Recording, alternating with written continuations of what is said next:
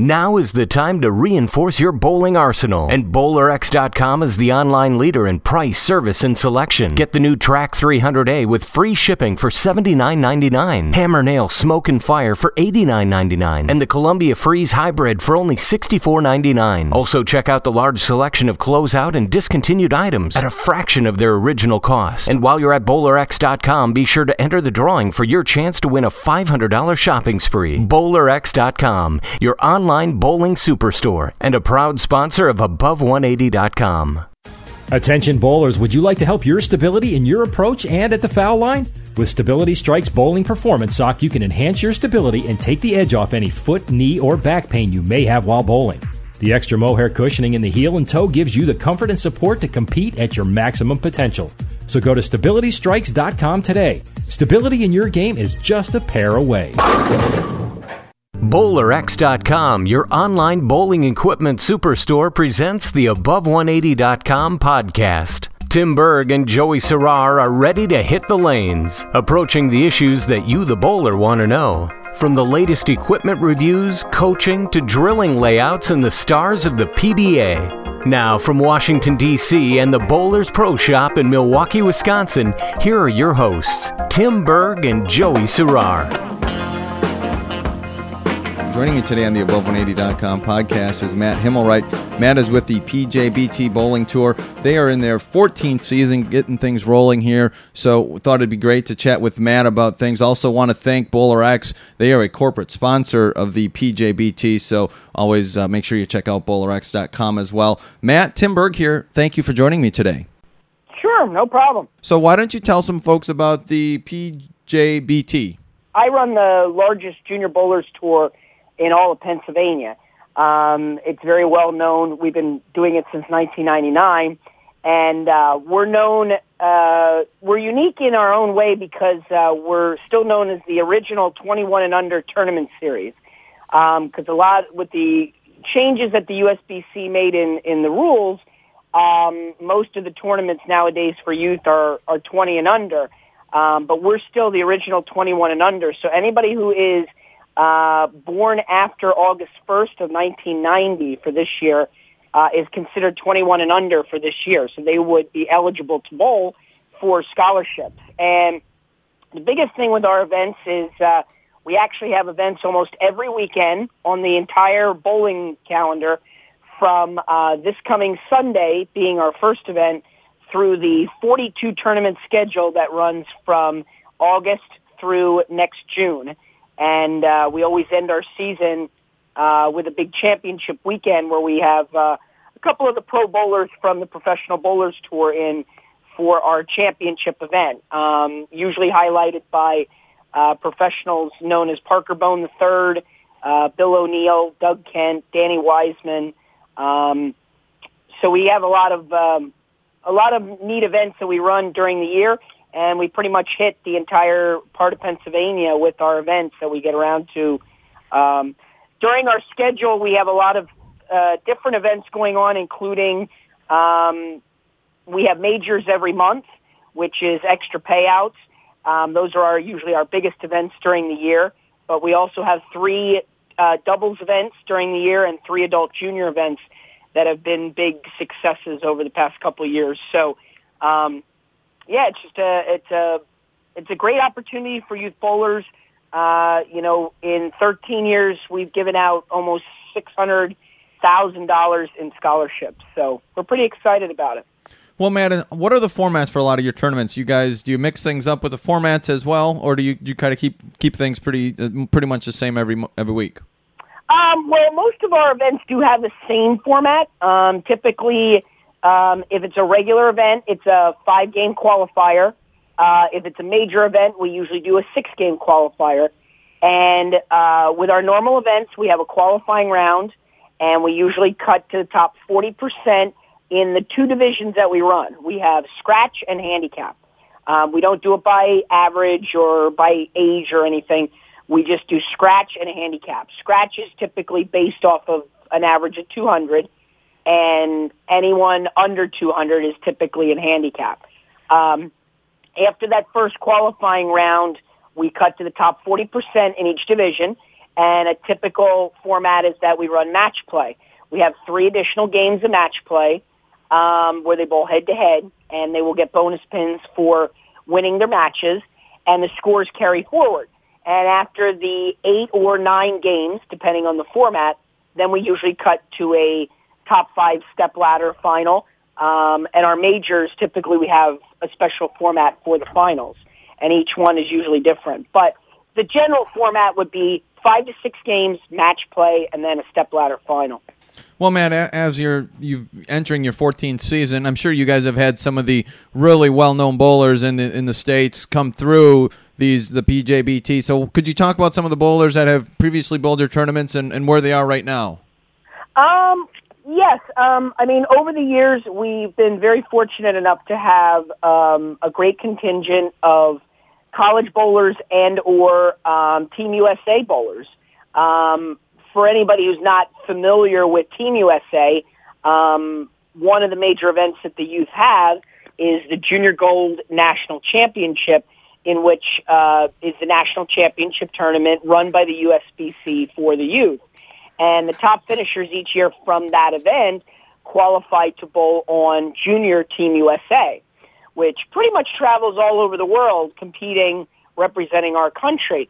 Um, over the years, we've had a handful of bowlers um, going back to the early days, uh, PBA professional Bill O'Neill um, and um, bowled in our events. And I can mention a couple of names. Um, Matt Gasson from Maryland um, was a, a bowler that bowled heavily in our tournaments in the early seasons. Um, but also uh, on the female side, we've had a handful of bowlers make Team USA, um, including um, Kerry Smith from New Holland, Pennsylvania, um, Alicia Current from the Ephrata area. Um, they're known for being on Team USA, and uh, they uh, bowled in our events in past years when they were younger. Uh, but most recently, the big story that has come out of our tour is this past July, um, a young individual named Bradley Kraus from Nazareth, PA, became the first ever uh, bowler from Pennsylvania and from the PJBT to win the national title uh, this year out at Junior Gold. So um, we've been sending kids to the national event for over 10 years, and uh, this is the first year that he actually won the tournament. Um, the way the, the tournament works out at nationals is that if you finish in the top, usually four bowlers, um, the rules have changed over the past years, but if you finished in the top four, you made Team USA. And we were fortunate enough to have some bowlers finish in the top four to make Team USA in the past. But we've never had a true winner of the tournament. And uh, this past year, he not only won the event, but he bowled a perfect game during the qualifying um, in the event this year. So it was uh, a very exciting time for our for our organization, and uh, for our youth bowlers because that's the kind of opportunities that we try to create by running all these events is uh, to take them all to the next level for our sport. Again, Matt Himmelreich joining us on the Above180.com podcast. Matt is with the PJBT. Matt, I know one of the things in, uh, in as a junior bowler, coming up as a junior bowler myself, I traveled and, and my parents put up taking me. I grew up in Wisconsin, so I they took me over to we went to Iowa. We would go across the uh, Minnesota, across the border that way. Uh, just talk about some of the dedication that a lot of these kids and parents have traveling because in Pennsylvania it's very accessible via via a lot of freeways. So you guys probably get bowlers from New York and and uh, Maryland, like you mentioned, Virginia, all over the really the east uh, east coast. Well, we do. I mean, uh, when the tour started in '99, you know, I tell people that you know it was started more as a local event, and really after three or four years started to grow and I think what what happened was as time went on, you know, your best uh, advertiser is word of mouth, and I know a lot of people across the East Coast are very know that we're very well known in in the East Coast, and now we do. We do draw a lot of uh, a contingent of bowlers from not only all over Pennsylvania, but a lot of bowlers come from New York, New Jersey, Maryland, Delaware, um, and we get a couple bowlers also from the Virginia area. And, you know, it is a lot of dedication. And I know that my colleague who I run the events with, Travis, and I, uh, every year when we do our presentation at the end of the year, we try to recognize the parents, you know, because uh, they're the ones who are investing into their, you know, son or daughter's future in something that they enjoy. Um, just like any other sport. I mean, um, one of the things that I was taught, and, and one of the reasons the tour even started many years ago, was that, you know, with bowling, um, one thing that seems to be forgotten sometimes by your local bowling centers is that um, without the youth, we really have no future in our sport. And um, you know, I think that it's not only become a tour for us. I mean, it, it's really neat to the point that we feel like we have an entire family, uh, very extended family, you know, that come to our events every week because of the commitment. You know, we, we do have, last year we had over 600 bowlers um, compete in all of our events, but I mean, ultimately we had over a hundred of them, you know, competed in over three quarters of all the 42 events. Um, so yeah, there's there's quite a commitment that the parents make and the bowlers because they enjoy it and um, they just. Uh, I find that with the new social media, like similar to this, um, they um, they like to come out because um, this is what their conversations are about all week. This is what they look forward to on the weekend is going out to bowl every week. Well, Matt, and I also want to want to tap into you uh, for a couple other questions as well. Um, as you're so involved with the youth bowling, one of the things that I've noticed as as someone who grew up through the youth program is you get a lot of kids that they bowl youth programs, they bowl the Saturday mornings, they maybe come out and do some tournaments like yours or in the Midwest or wherever they're from. But then in their 20s and 30s, like say they're not quite good enough to bowl collegiately, they kind of go off to college or they get a job and enter the workforce, but they forget about bowling. So, what what in your opinion, since you're in the industry, you're, you're working with these kids and the parents, what can be done to change that? Because ultimately, what we want to see is, like you said, these are the future of bowlers, and we're losing some of them. And I want your input as to why you think that is.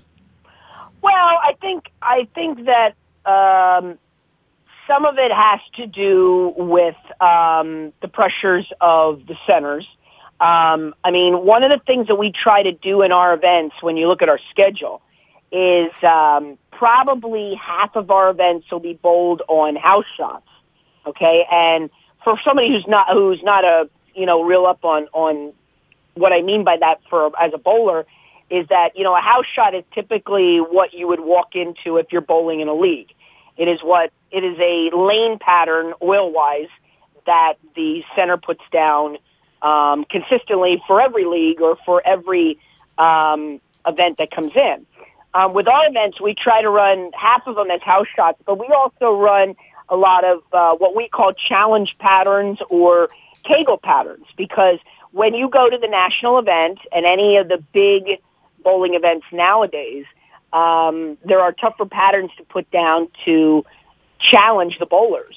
And I think that as we get to, um, I think the, the importance is that the youth are involved now. And I think that one of the challenges that centers and USBC have is keeping those people involved going forward. And um, they try they've tried to do that through all the opportunities they've created through Team USA and a lot of the uh, bigger events that they have nowadays. But I think that some of it has to do with um, the cost of bowling. Um, I mean, obviously, like any sport, it's become a lot more, and I think it's it's become a challenge to, you know, a, a lot of bowling centers' survival is based upon bowlers who bowl two, three, four nights a week, and I think for a lot of people, that's harder to do in today's society with a family and different things. Um, but as a tour, what we have done is um, to try to keep the kids involved uh, once they are beyond the age of 21, for anybody out there who is between that, you know, age group that you're talking about of say 20 to 30, um, our tour has actually started to run um, what we call the Miller Lite Adult Bowlers Series. And basically, we run one event monthly for adults for cash money. Um, and we run uh, 10 of those events during the year besides our junior events that uh, we run uh, guaranteed thousand dollar first place uh, tournaments, so that um, kind of our youth have a next step to go to, and it, with the with the hope that um, you know a lot of our bowlers who will say age out of the youth program, um, it is something that's out there that we offer for the adults to try to keep them involved and uh, you know make sure that they stay in leagues and and keep involved in the sport. Because again without them they are you know the as they get older they are the future of our sport so Want to make sure we also thank BowlerX.com as they are a corporate sponsor of the PJBT Bowling Series. Uh, check them out at PJBTBowlingSeries.com. So, does it sound like then do, do a lot of the kids and, and youth bowlers that you get do they like bowling on the tougher challenge uh, challenging shots because that's one thing that I'm starting to to notice as I talk more and more to youth bowlers, to high school bowlers, to collegiate bowlers, is they don't like walking in to a center and joining an adult league for the first time and averaging 235. They'd, they'd rather bowl on a tougher, a, a Kegel Sport League, a PBA Experience League, bowl on something that challenges them because they want they want this to be more of a sport for them. Well, I think that's probably one of the biggest challenges in our sport, you know, in, in this day and age, because I would say that with the youth, it's probably, you know, 50-50 to maybe a little bit higher percentage that, that they do want the tougher patterns. The challenge is is that as a when you put your your feet in as a when you look at it from the standpoint of being a, a bowling center owner, um, nowadays higher scores produce people coming back and staying involved in the sport and not going to the next bowling center down the road. Um, the challenge is is that the centers typically want to put in an easier pattern, a house pattern, to keep bowlers in the front door. Um, but what I find is with my youth, a majority of them prefer the tougher patterns because they know, you know, uh, and Brad, the kid that just won our national championship, will tell you, you know, he's only uh, 14 going on 15 years old that won the national event for his age group. And, um, you know, without the practice they get on the tougher patterns, ultimately that's how a good bowler becomes a great bowler, just like in any other sport, um, challenging yourself to go to the next level. And that's why we put these patterns down because when they go to a national event or when they move on to adult and they go to USBC Nationals or any, uh, I know the women have some major events of their own, the US Open and stuff like that um, they're going to bowl in these tougher patterns. They're not going to be on the typical house pattern. So, you know, it benefits the bowlers to challenge themselves and get that experience on them because when they when they go to the highest level, they're going to see that type of competition and uh, those types of lane conditions. So, you know, we try to balance it, and and really with our schedule, we almost do pretty much 50-50. Um, you know, we have we have challenge events and we have house shot events. So we, we try to mix it up and, and we actually um, stagger them accordingly so that, you know, we try to please everybody as far as, you know, their opinion on that. But um, ultimately we run about half of our events with the challenge or Kegel patterns because, uh, you know, we feel that it's important that they get that experience bowling on the tougher uh, conditions. And what I have found with the scores are, I mean, Sometimes the scores are a little bit lower on those typical types of patterns, but we've never really had any major complaints from people because even if they bowl terrible, you know, the reaction from the parents are, you know what, it's a learning experience. They have to, it, they're only going to learn to get better by uh, by struggling on it until they get better on bowling on those tougher conditions. Again, Matt Himmelreich joining us on the Above180.com podcast. For more on their website, go to pjbtbowlingseries.com. Also, we're going to have their link in, in uh, on our site as well, pjbtbowlingseries.com. But Matt, it was great having you on. We're going to do this again, and all the best as the tournaments start up. Sure, not a problem. For Tim Berg, Matt Himmelreich, good luck and good bowling.